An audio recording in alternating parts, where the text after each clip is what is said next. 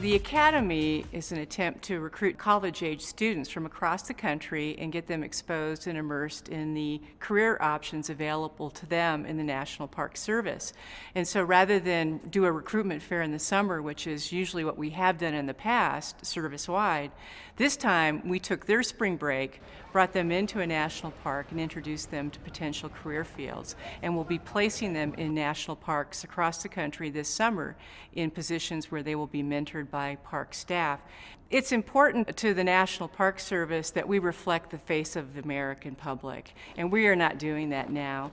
And this is a unique uh, opportunity to recruit those that look more like the American public that we want to attract to parks.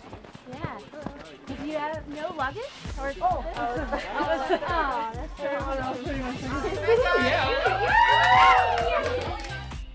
the Grand Tetons, the Yellowstones, the Everglades, the Martin Luther King, the Manzanars, the Battle of Little Bighorn. Those areas are your areas. We're renewing ourselves, we're recommitting ourselves. And how are we doing that? We're not. You are. My name is Liana Duran. Hi, my name is Nara McCray. Hello, my name is Ashley Lee. I'm Sydney Taylor. My name's Joseph Vaughn. I'm from McDonough, Georgia. And I go to Gordon College uh, majoring in forestry. And then hopefully after that, maybe Eastern Kentucky University to get my associates in fire science and safety. But I've always kept an open mind and I'm always like willing to meet new people. So when I came here, I was like, all right, I'm gonna need to get out of my shell. I can't be shy. I'm gonna have to get around and talk to these people.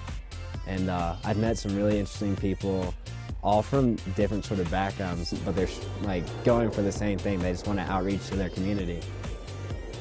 I'm really looking forward to meeting people who I will be able to come to in the future. I think I speak for, for most of us career people in the National Park Service. We've been in many ways where you are and we want we wanted to make a difference in our life. We weren't sure how to do it.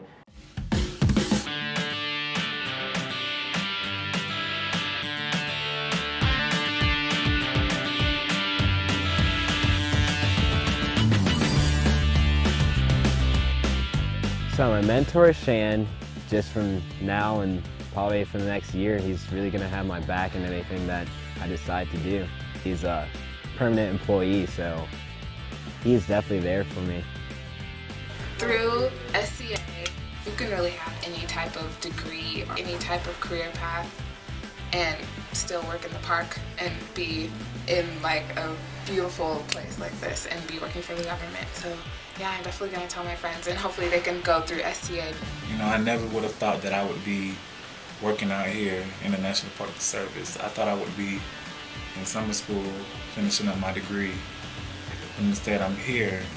I do a variety of things from guided hikes to a really cool bear program. I have definitely developed and I'm leaving a huge legacy at Glacier National Park. Just being a minority here is legacy enough.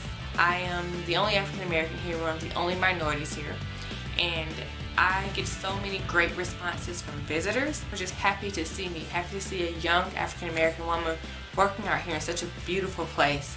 Also, I get visitors who are just happy to see someone from the city, from the south, here out in the northwest.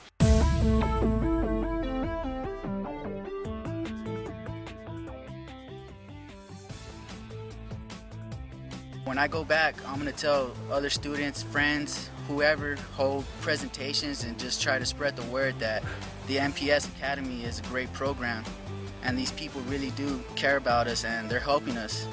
I plan on going forth and um, sharing information with my family and friends and my classmates, classmates at Fort Valley State, and and opening up more doors for other minorities because it's an awesome opportunity.